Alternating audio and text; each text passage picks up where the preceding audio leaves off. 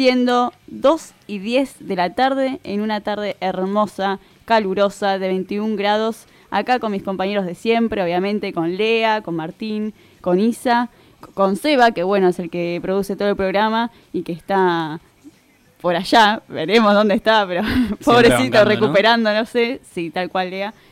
Le mandamos un saludo a Rompiendo Fronteras, que es el programa anterior a nosotros. Gracias chicos por estar.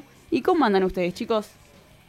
Lea. Bueno, empezamos bien, como siempre, con la renga. Eh, yo contento porque ayer ganó Sarmiento. Mi- creo que mi Ah, semana pasa siempre. por eso, ¿no? Sí. Eh, es como que el eje de su vida es Sarmiento. ¿Cuándo nos va a venir a hablar de otra cosa? Nunca, ¿no? Y es el amor, ¿viste? El amor al club. al, al amor nunca se le falla. Bueno, me parece muy bien y bien ahí que ganó Sarmiento entonces. Obviamente somos acá de otro equipo, pero de Racing Club de Avellaneda, no, bueno, es otro fútbol capaz, pero obviamente estamos muy contentos por Sarmiento. Yo lo empezaba a bardear, ¿viste? Gracias, gracias.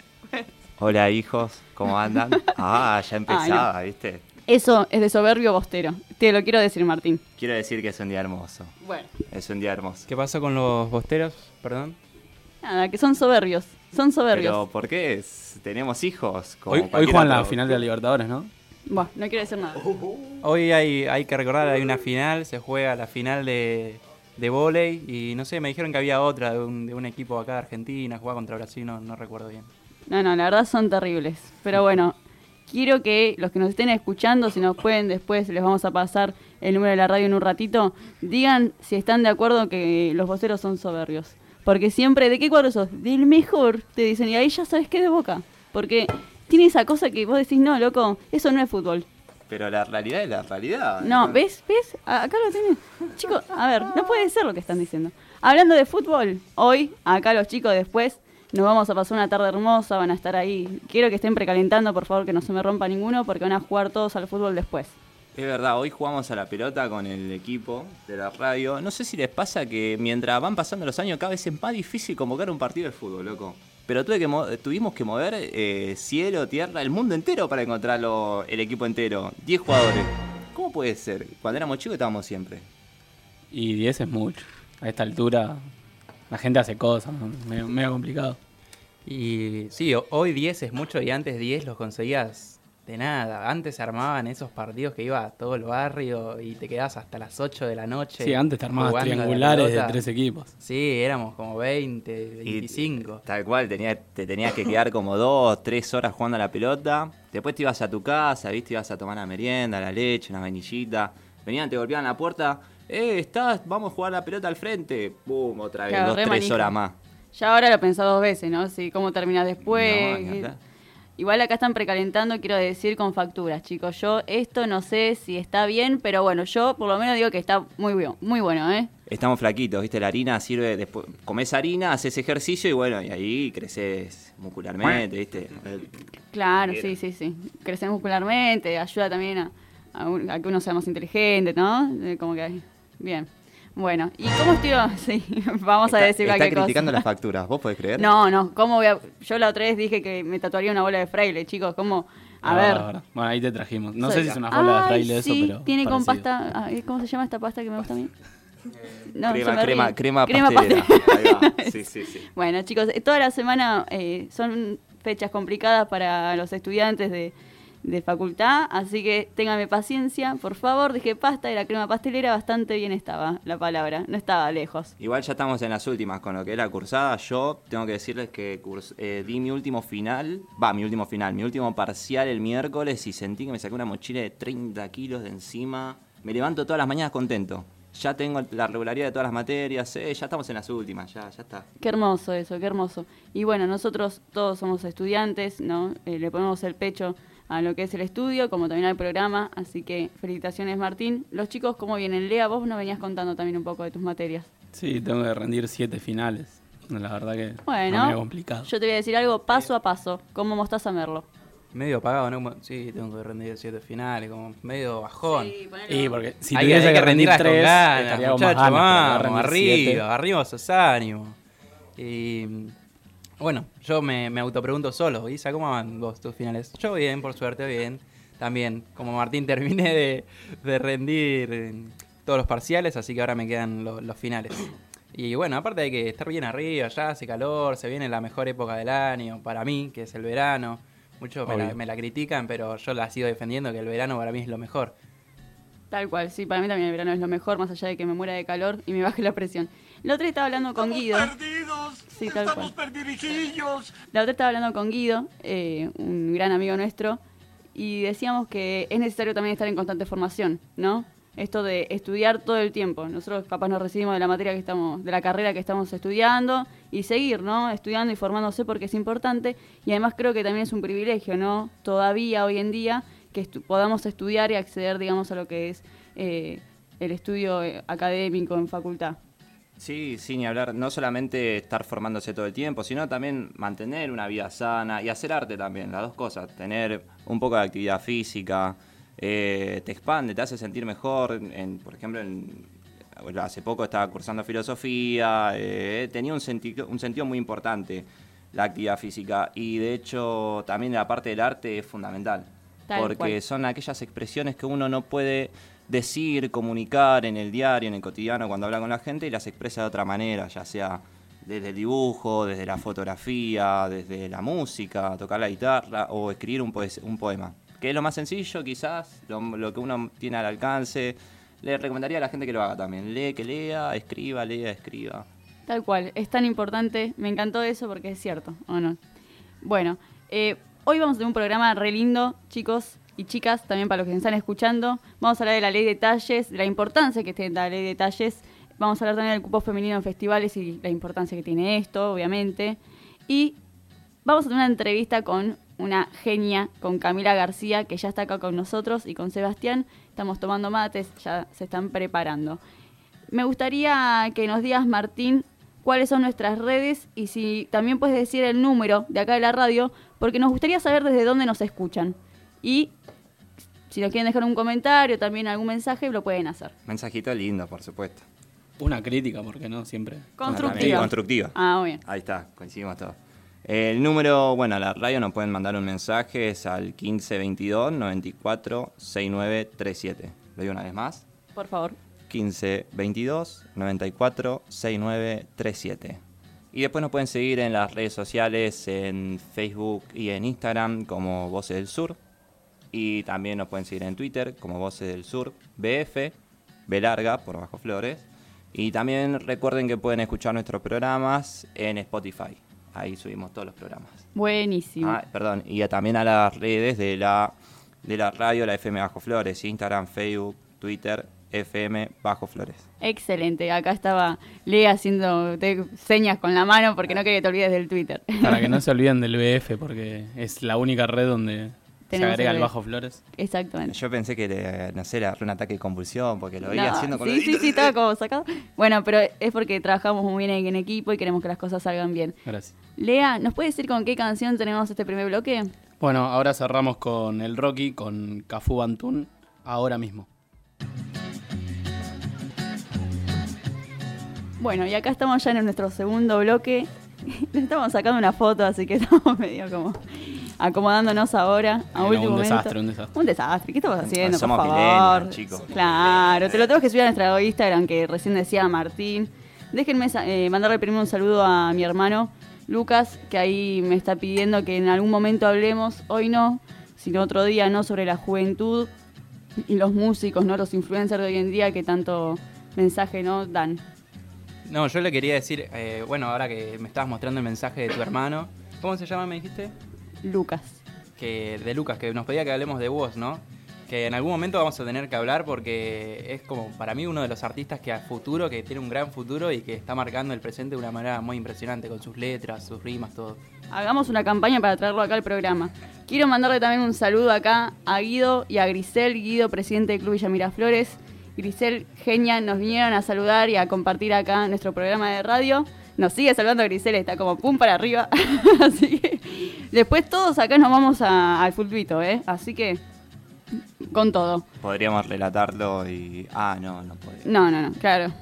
Bueno, vamos a hablar de la ley de talles, chicos. En marzo en el Senado se aprobó por unanimidad el proyecto. Y ahora obviamente pasó a diputados y se aprobó también 163 votos a favor. Hubo. Me están haciendo señas. ¿Pasó algo, Lea? Porque hoy estás con Lea. No, bien, bueno. Eh, ¿qué, establece esto? Un sistema único normalizado de identificación de talles de indumentaria, correspondientes a medidas corporales estandarizadas, ¿no? Sabemos bien, sobre todo las mujeres, que es muy difícil conseguir talles y eh, celebramos esta nueva ley. Bien, las medidas obviamente también que se toman con esta ley es contra la discriminación corporal y atacar contra la bulimia y la anorexia. Vemos todo el tiempo modelos ¿no? en, eh, que están en las propagandas y en los carteles que tienen en los locales, donde son chicas muy flaquitas, muy flaquitas que eh, sufren anorexia, otras no, esperamos que no, porque alentar a eso la verdad que es terrible, es una enfermedad muy fea. Y como mujer puedo decir que eh, sí, es muy feo eh, pasar por esa situación de ir a buscar ropa, que nada te entre. A mí eh, no soy una persona ni flaquita ni gordita, pero sí eh, me ha pasado en algún momento de mi vida de ir a buscar talles y que mi talle sea un talle, no sé, 50, 48 y sentirme mal y empezar a preguntarme si mi cuerpo era eh, demasiado grande para lo que tenía que ser, si no, si socialmente corresponde. También te ponen como una tabla de talles a partir de cuánto tenés de busto, cuánto tenés de cintura, cuánto tenés que tener y qué talle sos a partir de eso. Es terrible, chicos. Así que esta ley de talles, la verdad, bienvenida sea y esperemos que se cumpla. Martín. No, y además de que esos talles nada tienen que ver con, con nuestras medidas, ¿no? Como pueblo, en realidad son todos talles europeos, la medida del cuerpo es europea, ¿no? Así que también de alguna manera es seguir rompiendo con ese eurocentralismo que tenemos acá tan instalado. Es un pasito más, es un paso más. Sí, eh, tratan de, de instalar cuerpos hegemónicos que no, que no corresponden a lo, a lo que pasa acá. Como decía Tati, e- es muy común eh, que las- más que nada en las mujeres, cuando van a comprar ropa, que, buscan por todos lados y no encuentran. Yo, bueno, lo, vivo y con mis hermanas, con mi mamá, con mis tías, eh, lo tengo muy presente. Así que, como decía, es una buena noticia que se apruebe esta ley. Sí, además eh, es destacable que se haya aprobado por unanimidad, ¿no? Porque yo, por ejemplo, en uso Twitter para medir un poco, lo uso de medición, a ver quién es un poco forro, a ver quién no. Y vi mucha gente quejándose. O sea, no- la verdad no, entiendo qué, qué te puedes quejar de algo que beneficia a otra persona y a vos no te está haciendo ningún daño. Además de que no obliga eh, con exactitud, o sea, a tener a todas las eh, fábricas textiles a tener todos los talles. Y además eh, viene a simplificarnos un poco más la vida en general a todos, porque hay una encuesta que, no me acuerdo bien el nombre de la organización, ahora se se los voy a decir, que dio que el 70% de las personas se hizo el año pasado. 70% de las personas en Argentina tienen problemas para conseguir ropa. Anybody es la organización. Y el gran porcentaje de ese, de ese número eran todas mujeres, por ejemplo. Igual tengo que reconocer, quiero decirlo acá, es que yo también he tenido muchos problemas, a tal punto de que he decidido por momentos comprarme tela y hacerme yo mis remeras, por ejemplo. Qué terrible. Es terrible porque, bueno, yo soy alto y flaco. Si yo me pido un talle L, que sea acorde a mi... A lo, a lo largo, claro. claro. a mi estatura, se me hace muy ancha la ropa. Y no me gusta. Y si me pido un S, y me queda medio, medio cortina. Así que yo también tengo algunos problemitas. Los hombres también, algunos tenemos problemas, ¿viste? Sí, tal cual. Yo pensando en esto de real, ¿eh? de, lo, de esta nueva ley que, que me parece fantástica, me puse a pensar esa, en, en esa vez que me fijé la tablita y decía, ay, pero si soy talle M o L, ¿será que estoy muy gorda, que mi cuerpo no está como correspondido? Y después te empezás a dar cuenta que es algo social, es las medidas europeas, todo lo que estaban diciendo. Acá Grisel, eh, que está del otro lado, que nos está mirando también, eh, dice que no hay una real medición de los cuerpos argentinos, eso es verdad. Ahora hay un registro único con esta ley eh, que es único y estandarizado, accesible para los consumidores y consumidoras y se tiene que actualizar cada 10 años. Así que importantísimo ese dato. Lea, ¿querías decir algo vos?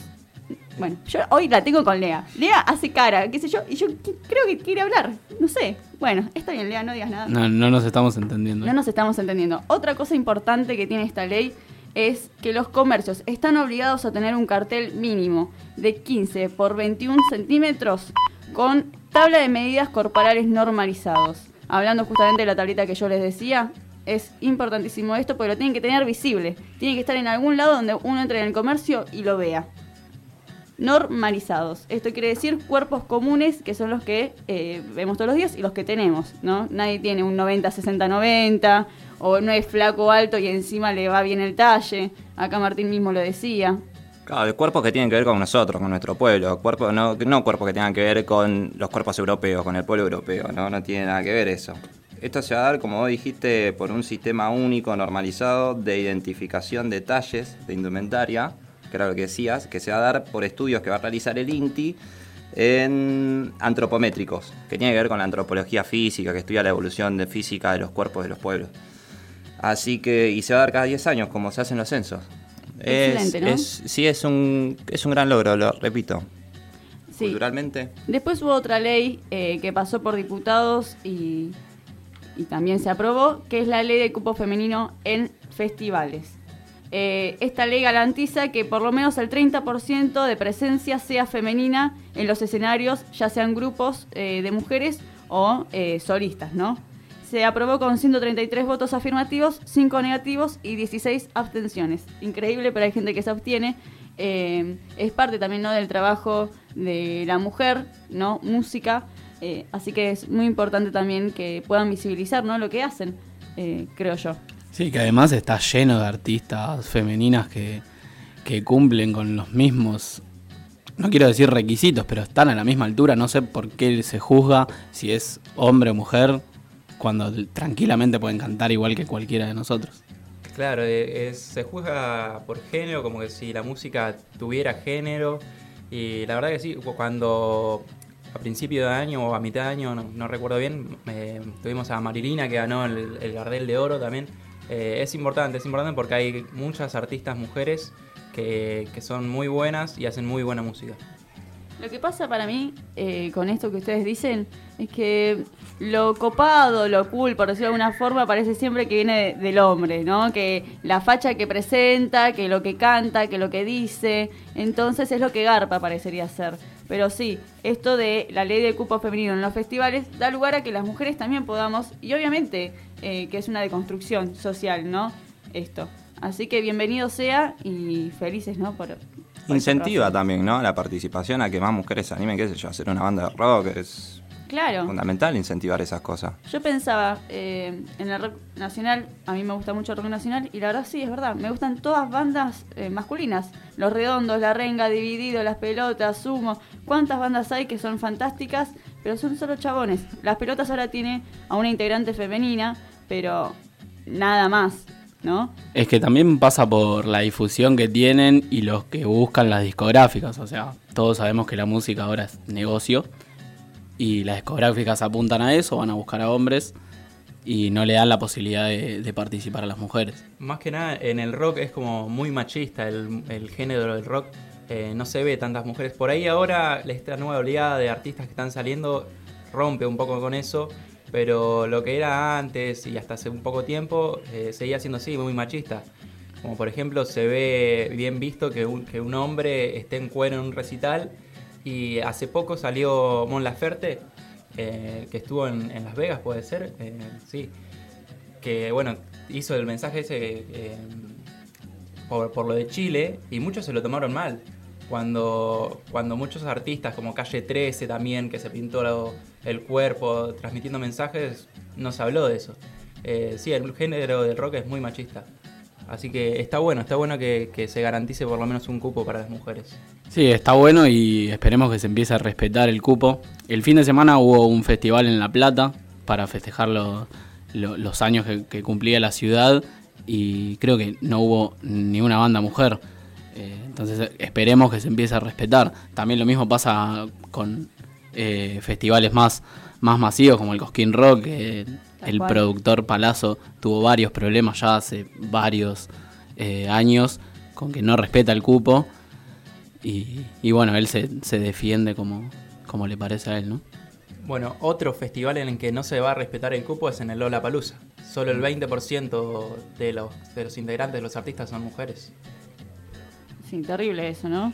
Bueno, pero ahora tiene que cambiar, así que es un cambio positivo, a veces los cambios son buenos, no la palabra cambio quedó como algo muy feo, pero tenemos que saber que también se vienen cosas buenas. Eh, y vamos, eh, Martín, ¿nos puedes decir, ¿querías decir algo? Eh, no, bueno, además en esta cosa de, la, de lo de género también se aprobó otra ley, quería mencionarla, que es la de paridad de género en el área científica. Sí que promueve la incorporación, la perspectiva de género como una categoría transversal en la investigación científica, el desarrollo tecnológico y la innovación. También me parece importante. Sí, ayer tuvimos un día movido, se aprobaron alrededor de 70 leyes ya. Se Sí, aprobó la ley de góndolas, que es muy importante también. Es verdad, es verdad, se, se- se aprobaron un montón de leyes. Acá tenemos un par de mensajitos eh, que nos están dejando. Dice María Ángeles, los escucho siempre, me encantan los temas que tocan. Saludos de Mari de Parque Chacabuco.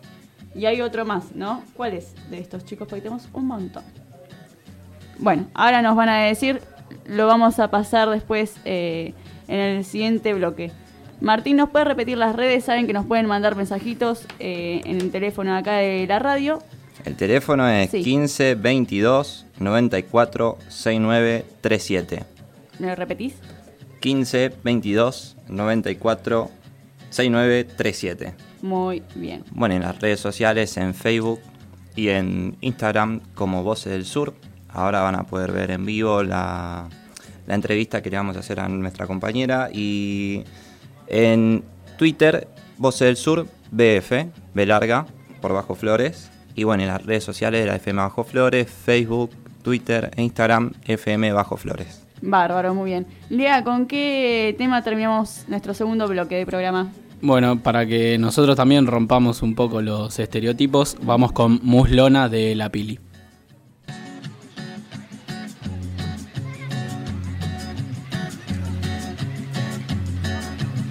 Bueno, y llegamos acá a nuestro tercer bloque del programa Voces del Sur. Estamos tomando mate, estamos comiendo factura.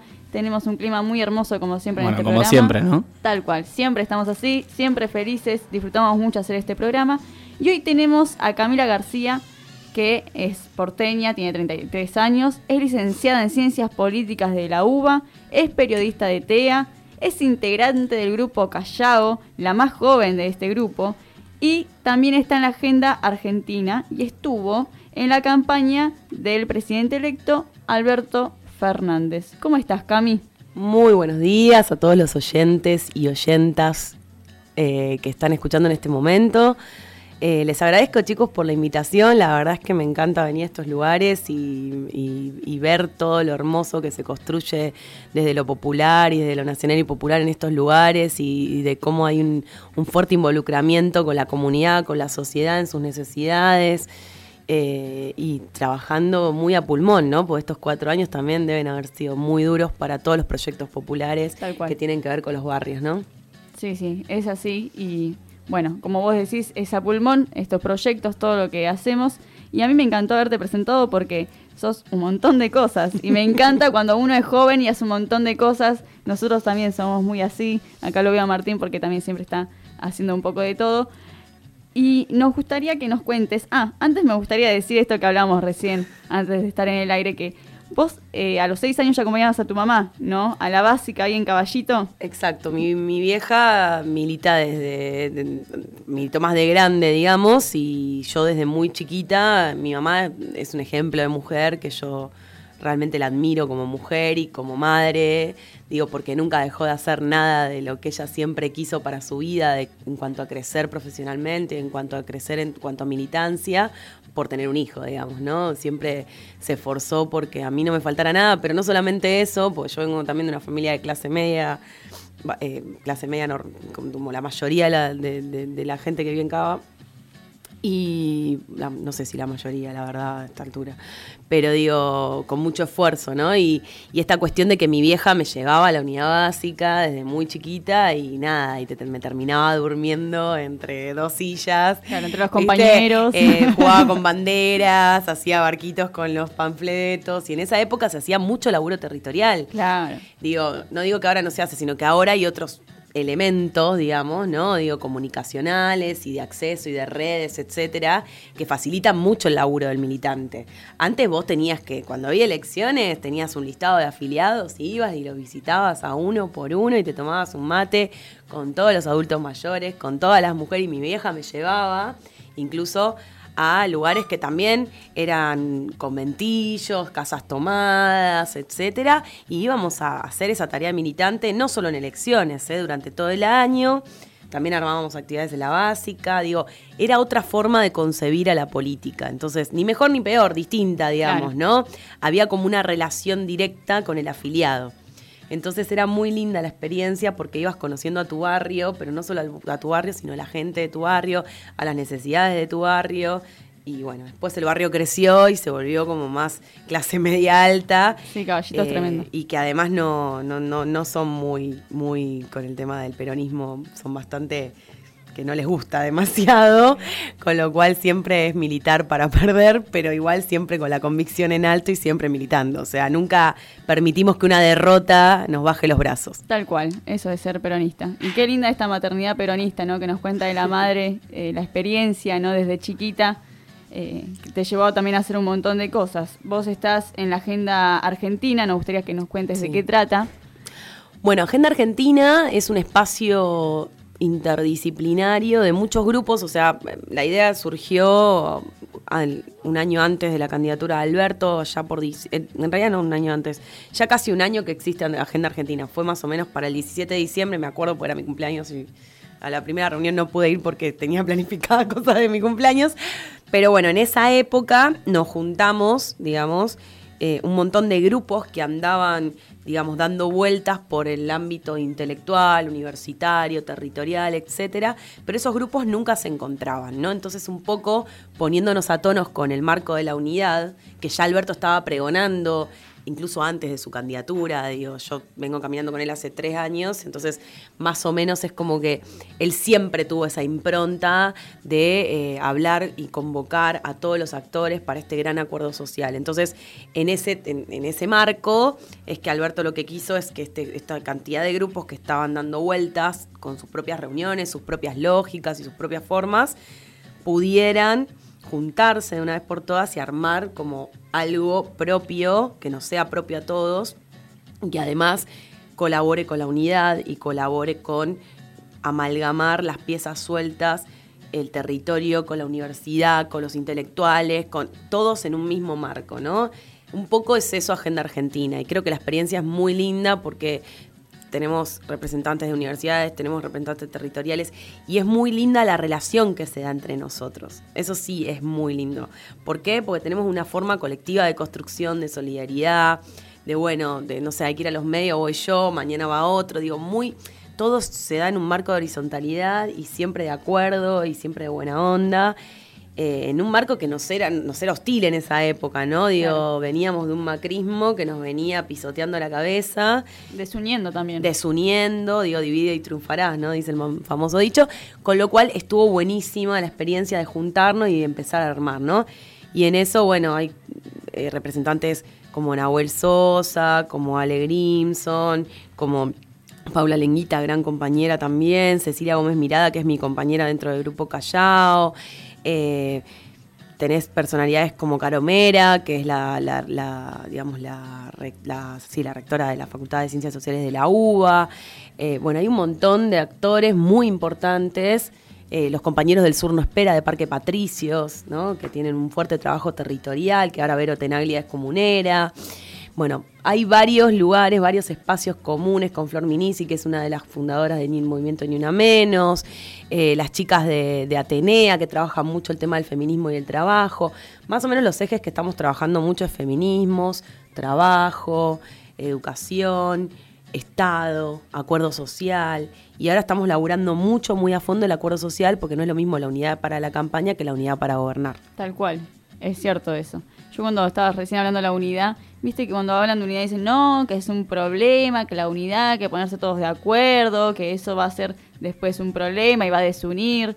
Y en realidad no, como vos decís, fueron charlando diferentes sectores, se fueron juntando y están, hicieron una campaña por la unidad, se eh, juntaron por eso y ahora, como bien decís, van por otra cosa, ¿no? Que es gobernar.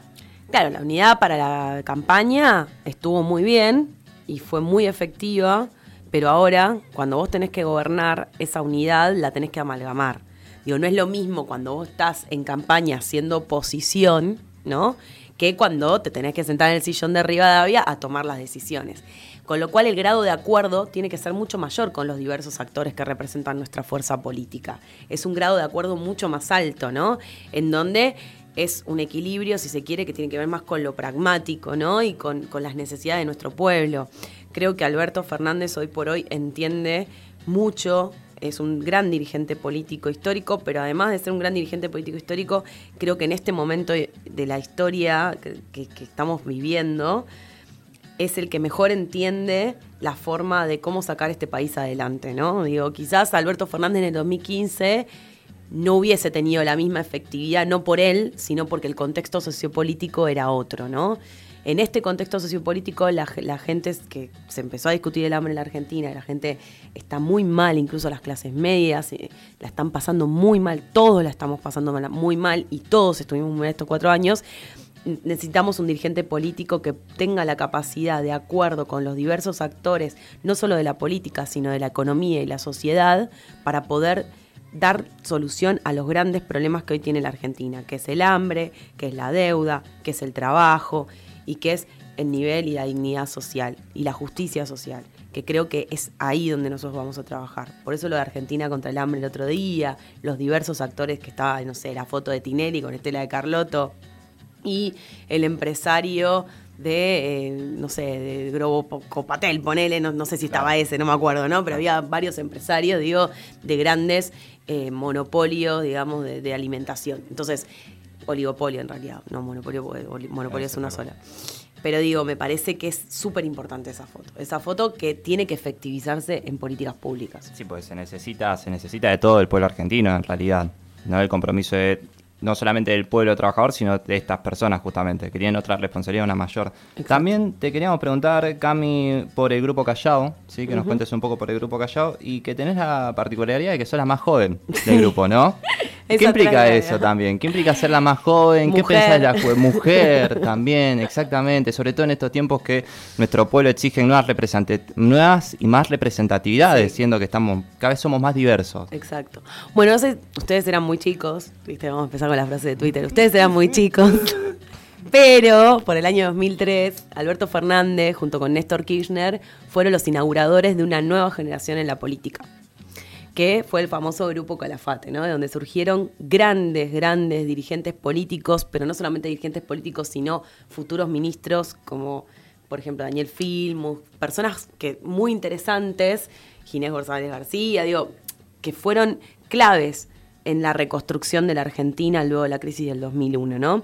Y Alberto tiene esta impronta de inaugurar nuevas generaciones a la política. ¿No? En ese sentido es que él empieza a construir el grupo Callao como parte de su grupo, su equipo más personal, para poder eh, empezar a construir la unidad, ¿no? Y, digo, darle un poco de oxigenación a la política, ¿no? Esta cosa de que, bueno, la gente ya está un poco cansada de ver siempre las mismas caras, incluso los proyectos populares, por más de que tengan, eh, que tengan resultados económicos positivos, muchas veces también llegan a un límite desde lo político, digo, lo vimos en, Bolivia, más allá de que hay que condenar el golpe de Estado bajo todas sus formas, eso no está en discusión, pero sí hay un cierto agotamiento por parte de la sociedad de un proyecto político que, si bien otorgó mucha dignidad a su pueblo, eso pasa a no ser suficiente cuando lo que está en discusión es si el líder sigue estando siempre en el poder. Quizás hay que oxigenar a veces a la política para que los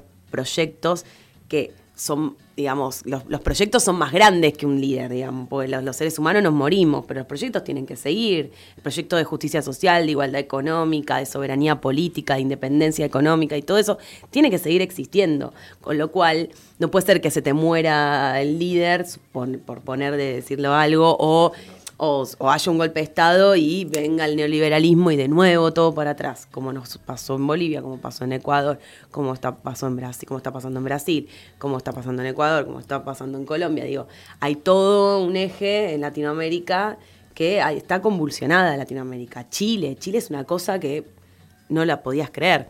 Pero volviendo a lo del grupo Callao, es como, bueno, Alberto entendió eso, que la sociedad te, te pedía gritos nuevas caras de la política y en ese sentido es que él empieza a construir el Grupo Callao.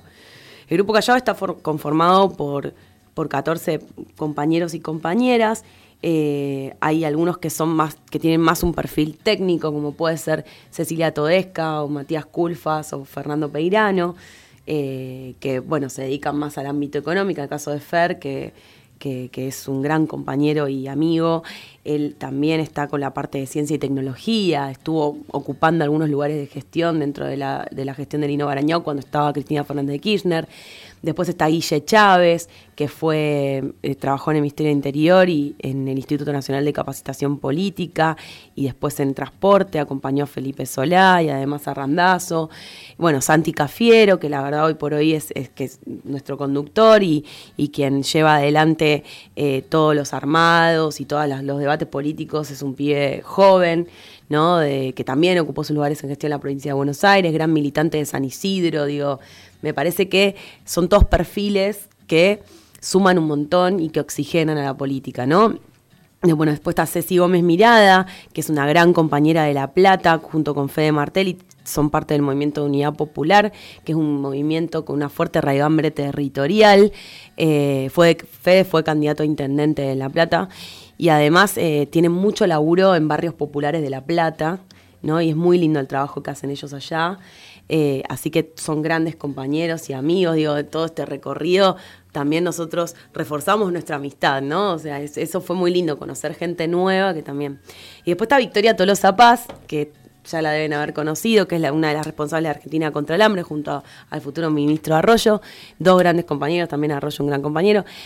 Y Victoria es una militante, es una tromba, yo siempre digo, es una tromba, es un, eh, también fue candidata a intendenta de La Plata, perdió por muy poquitos votos, pero es una gran laburante, recorrió también todos los barrios populares, es concejala de La Plata, pero además tiene eh, una experiencia y, un discurso y es una piba que estudia los temas y que va adelante y que arremete y, y es accesible y va a todos los lugares que la invitan y es una compañera realmente yo la destaco siempre porque es de las es muy sólida, digamos, no solo desde los discursivos, sino en sus acciones, ¿no? Se, ve su peronismo, digamos, al igual que el resto de los compañeros, ¿no?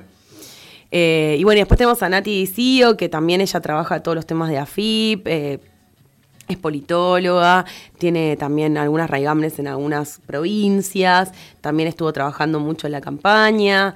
Bueno, y yo soy la más pequeña, o sea, el, que me sigue a mí es Santi, que, tiene, que cumplió 40, digamos, yo tengo 33. Eh, y bueno, yo vengo más de, soy la única de Cava, o sea, el resto son todos de provincia de Buenos Aires, La Plata, San Isidro, etcétera. Eh, por ejemplo, Mati, Mati y Ceci tienen más un perfil técnico. Eso no implica que no hagan política, porque tener un perfil técnico solo no te sirve para sacar a la Argentina de pie. Vos tenés que tener ideas sobre la política y, es verdad, ellos saben mucho de política, ¿no? Pero, pero digamos como que no tienen quizás tanto laburo territorial como quizás otros. Entonces, es un perfil bastante variopinto, ¿no? También tenemos a Aníbal Pitelli, gran compañerazo y amigo que fue intendente de Chivilcoy, muy amigo de Randazo, ocupó muchos lugares muy interesantes dentro de la gestión del ex ministro eh, cuando estaba en Interior y Transporte, eh, y además gran compañero y amigo, militante, ¿no? que estuvo acompañando a Coti, una chica joven de mi edad, que Constanza Alonso, que fue candidata ahí en, en Chivilcoy para la Intendencia, que creo que ganó. Bueno, es, tenés de todo, digamos, hay, varios perfiles. Eh, tenés a Mike Cuberos, que él es representante de la cultura, del turismo. Bueno, hay un montón de, actores que juntarse con todos ellos, para mí conocerlos era como un mundo nuevo, porque son de diferentes lugares, diferentes cosas, y yo tampoco era conocida. Y nada, es muy linda la experiencia de acompañar a un futuro presidente de la Argentina, que sobre todo te da esa importancia como generación joven para, para empezar a tener tus primeras experiencias en gestión o ver cómo, cómo se maneja una campaña, eh, Alberto es una persona que escucha mucho a, todos y a todas, y eso es muy lindo. Y hablando acá de Alberto, como decís vos, que escucha a todos y a todas, queríamos saber un poco la campaña, ¿no? ¿Cómo fue? ¿Cuál es el rol de la juventud, ¿no? En este proyecto de Alberto, ¿cómo fue la campaña? También hubo mucho el rol del feminismo, ¿no? Que se mete también en la agenda. Eh, nos gustaría que nos cuentes un poquito sobre el tema. Bueno, la campaña fue bastante vertiginosa la verdad, pero todas las campañas son bastante vertiginosas, ¿no? Eh, para mí fue mi primera experiencia en una campaña nacional, digo, ¿no? Esto de, recorrer el país y de empezar a escuchar a todas las personas, a todos los actores, no son las mismas las lógicas que, que pueda o las necesidades que se tienen en una, en una provincia como Mendoza, que tiene más recursos, que en una provincia como Jujuy, que tiene menos recursos, o que una provincia como Formosa. Digo, cuando vos empezás a recorrer el país y a escuchar a todos los actores y todas sus problemáticas y empezás a idear planes de gobierno, no solamente discursos de campaña, ¿no? Sino todo lo que dijo Alberto, de alguna forma, está eh, trabajado, digamos, ¿no? No, no fueron versos discursivos que no se van a cumplir, ¿se entiende? O sea, tienen una fuerte arraigambre en un trabajo de parte de sus equipos y de parte de nosotros mismos y de nosotras mismas que colaboramos en todo lo que pudimos para que eso sea un argumento sólido y que es posible. Nosotros estamos Em, no va a ser fácil gobernar. Estamos muy felices, pero también estamos muy preocupados. Confiamos mucho en, la capacidad que tiene Alberto de, gestionar, porque es un tipo con mucha experiencia, un gran dirigente político que además con capacidad de consenso, acuerdo y diálogo, que es lo que hoy necesita la Argentina, pero igual no va a ser fácil. Con una Latinoamérica hostil, digo, con una economía estallada, con una deuda externa tremenda, con 13 millones de pibes que no comen. O sea, no va a ser fácil sentarse en ese sillón, ¿no? Y creo que él tiene la voluntad, pero no solo la voluntad, sino la capacidad para poner a nuestra Argentina de pie. Así que la campaña fue muy eso, fue muy en ese tono, ¿no? Cambiar un poco los ejes y sacarle esta cuestión telúrica que tenían las campañas, ¿no? De el Twitter, el Facebook, esto, lo otro, porque lo, digamos, las cuestiones electrónicas son las que mejor se mueven. No, o sea, Alberto es una persona que todavía tiene su celular, si vos le mandas un mensaje, puede que te conteste. No es que derivó el celular, digo, a veces el Twitter lo maneja él, lo agarra él. Y le quisieron traer 500 consultores políticos y dijo, miren, si yo hice 30 años política en mi vida para que ahora venga un tipo de Cataluña o de no sé dónde a decirme cómo tengo que pararme a hablar o decir o qué tengo que decir chicos, me voy a mi casa. O sea, ¿entienden? O sea, en ese sentido, pudimos igual como jóvenes introducirle un par de cosas, que estuvo buenísimo en su discurso, pero bueno. Y después lo vertiginoso que es acompañar a un candidato a presidente. Es algo hermoso, es algo gratificante y súper vertiginoso. Cómo la gente empieza a generar esperanza en él, verlo a él hablar, verlo a él crecer, verla a Cristina también acompañándolo, que eso es muy importante, ¿no? Eh, y después la cuestión del feminismo, que me parece que es como muy importante, que es algo que nunca se había metido en campaña, hasta ahora nunca lo vimos. Eh, la marea feminista es algo que, llegó para quedarse y hasta que no y hasta que no se den las batallas culturales que se tienen que dar no va a dejar de existir como, como una causa eh, que nos concierne a todos, ¿no? A todos y a todas. Y me parece que haber planteado ese tema en campaña fue súper importante, porque digo, yo siempre digo lo mismo, nosotros ahora pudimos lograr un montón de cosas con el tema del feminismo, pero todavía falta un montón. A las mujeres tenemos garantizado el cupo por una ley.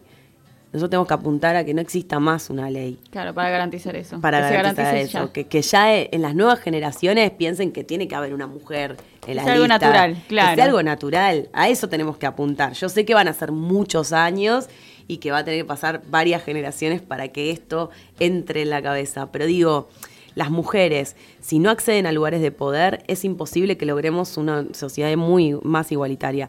Así como las minorías, ¿no? Así como las minorías eh, migrantes, así como eh, los gays, los lesbianos, los trans, todos tienen que ocupar algunos espacios para poder establecer las bases de una política igualitaria. Y creo que Alberto apunta a eso. Creo no, apunta a eso. Creo que tomó ese eje, lo trabajó un montón vos pensás que también es difícil para ellos, porque son de otra generación, ¿no? Digo, claro. E incluso para Cristina fue difícil, que en su momento tampoco estaba muy de acuerdo con el aborto y finalmente pero digo, la definición política que tiene Alberto con respecto al aborto me parece súper eh, súper importante ¿no? y necesaria. Así que me parece que el feminismo llegó para quedarse y no solo eso, sino que también plantar bandera, ¿no? que no es lo mismo el feminismo que podemos plantear nosotros del movimiento nacional y popular peronista que el feminismo que puede plantear el PRO. Tal cual. Y en este sentido, desde el mismo momento en donde tenemos un proyecto político y mujeres que apoyan a un partido político que legitima las bases de un modelo de pobreza estructural en la Argentina, ya no podemos hablar Tal cual. de feminismo nacional y popular. Yo el feminismo que quiero para mis mujeres es nacional y popular. Yo quiero que las mujeres trabajadoras tengan acceso a la salud, a la educación, que sus hijos puedan criarse en un ambiente digno, ¿no? Eh, y que además eh, tengan la oportunidad de ascender socialmente, que tengan un trabajo en blanco. Digo, hoy nuestras mujeres están abandonadas y siempre que hay una situación de pobreza estructural en la Argentina son las que más pagan los platos rotos, son a las que primero despiden, si estás embarazada no te contratan. Digo, es muy hostil este mundo y es muy hostil esta ciudad para criar un hijo también. Tal cual. Por eso necesitamos una política integral de cuidados. Porque las mujeres de clases medias están abandonadas en ese sentido. En los barrios populares se vive de una forma mucho más natural, ¿no? Hay como un sentido de comunidad y los hijos se cuidan entre todas las compañeras, ¿no? Hay otra, otra hay- hacen oficio, hacen todo y entre todas en grupos se cuidan los hijos.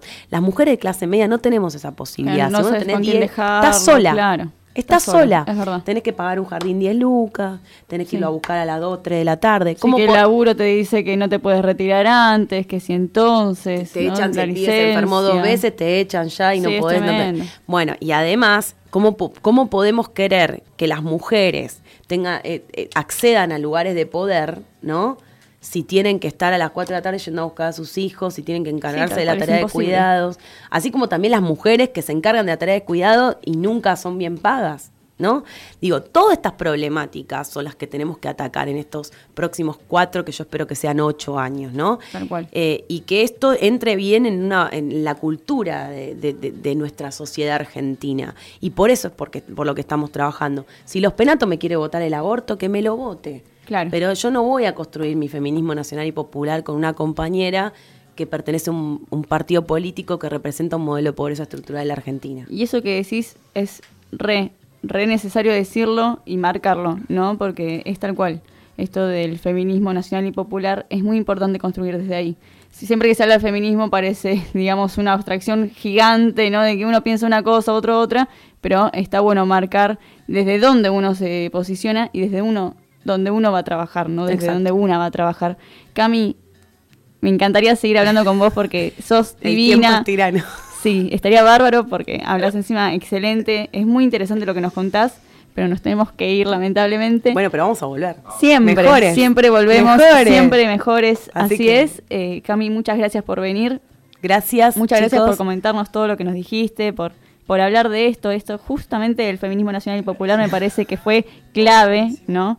Y clarísimo, tal cual. Eso es lo que estamos trabajando con las compañeras y compañeras, así que los invito a todos los oyentes que quieran sumarse a Agenda Argentina, que quieran formar parte de, de nuestros ámbitos de trabajo, que quieran integrar nuestros, digo, nuestros ámbitos de laburo. Estamos, vamos a empezar a trabajar más duro en estos temas, vamos a bajar al territorio, queremos incluir a las compañeras y compañeros que quieran trabajar estos temas. Necesitamos de todas y todos desde sus pequeños lugares que nos ayuden a reconstruir la Argentina, porque en esta estamos todos, no soy yo sola que estoy acá. Digo, están ustedes con este trabajo que están haciendo acá de comunicación popular, están los vecinos de acá abajo que están, a- que están sacando a los pibes de, de- la emergencia social, que los, les están dando un trabajo, un oficio o una actividad para que no terminen en la precarización o que no terminen en ámbitos donde no tienen que terminar. Digo, este trabajo lo hacemos entre todos. Entonces, hoy más que nunca tenemos que articular, tenemos que juntarnos, tenemos que estar más juntos que nunca, porque es con todos y todas que vamos a poner nuestra Argentina de pie. Así que muchas gracias a ustedes y hermoso todo este programa, la radio, ustedes, eh, haciendo, a mí me emociona mucho ver gente tan joven, tan comprometida y, y bueno, les agradezco la invitación. Gracias, Cami. Cami, ¿nos puedes decir, por favor, las redes de Agenda Argentina? Ah, Así sí. te siguen. Sí, sí, sí. Lo Eh, siguen, Bueno, gracias. mi, mi Instagram lo tengo cerrado todavía, pero ya lo, ya lo abriré. Mi Instagram es arroba Camila en Malibu, igual que mi Twitter. Eh, Agenda Argentina es arro... eh, ay, para, préstame el celular, pues siempre me equivoco, porque, viste, uno es Agenda Sí. Argentina, ok, el otro es Agenda... Claro, no, encima a nosotros Eh, nos Viste, pasa. como que, claro, no sabes si es Agenda Argentina, Agenda Argentina, ok. Ahí te digo, porque ya no sé dónde... tengo Sí, a nosotros nos pasa que hasta recién lo habrás visto a Lea haciendo que diga BF, está muy bueno. A- arroba Agenda Argentina OK, nuestro Instagram. En Facebook nos buscan como Agenda Argentina. Y en Twitter es arroba agendarg. an-. Bien, excelente. Bueno, Cami, muchas gracias por venir. Chicos, nuestro programa se termina, así que lamentablemente nada es para siempre. bueno, nos tenemos que ir, pero siempre estamos volviendo, dice acá Martín, que me encanta lo que acabas de decir. Eh, y nos vamos a ver el próximo sábado. Lea, ¿cómo la pasaste hoy? Bueno, hoy fue un programa hermoso, una gran invitada. Eh, como dijo, la juventud tienen que estar en todo, hay que terminar un poco con la, con la política ortodoxa y clásica, porque la juventud está llegando y está para quedarse. Muy, muy lindo programa. Estuve ahí sentado de, de afuera, filmando todo para Instagram. Pero estuve escuchando todo lo que estuvieron hablando acá, así que muy lindo. Y vamos a tener que hacer algo porque nos estamos quedando muy cortos, chicos. ¿eh? Vamos por las dos horas. Tenemos que, que quedar hablando estas entrevistas tan geniales para, para seguir y seguir. Así que vamos a ver qué hacemos. Bueno, bueno, ahí estaban proponiendo ya dos horas. ¿Por qué no tres? No, bueno, no, es un montón, mentira. Se cansarían mucho de escucharnos, me parece ya. Martín, ¿cómo la pasaste? Muy bien, muy bien. La verdad que es muy esperanzador eh, ver tanto compromiso, sin ninguna duda, ver a la juventud comprometida, movilizada. Eh, Alberto y el trabajo que se viene haciendo, eh, apostando en nuevos cuadros constantemente. Es fundamental que tengamos políticas para los jóvenes de acá, proyectos a largo plazo, para la juventud, porque la juventud, sin ninguna duda, es el futuro de la patria. Así que eso me parece fundamental y nada, estoy muy contento también de formar parte de esta generación de la que formamos nosotros con todos estos valores que estamos construyendo y con los valores a los cuales estamos combatiendo también. Nada, orgulloso de todos ustedes, compañeros y compañeras.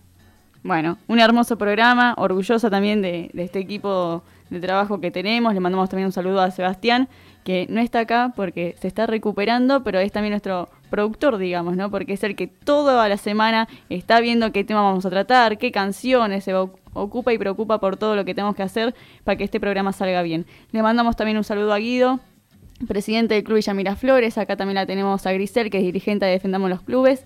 Gran compañero Guido Veneciale, gran compañero y amigo de la militancia.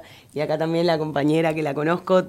La verdad que trabajamos un montón de temas juntos, así que gracias Guido por, por invitarme y, por, y a Sebastián, que estuve hablando por WhatsApp, pero no lo conocí. Así sí, no, un saludo para él que se está recuperando.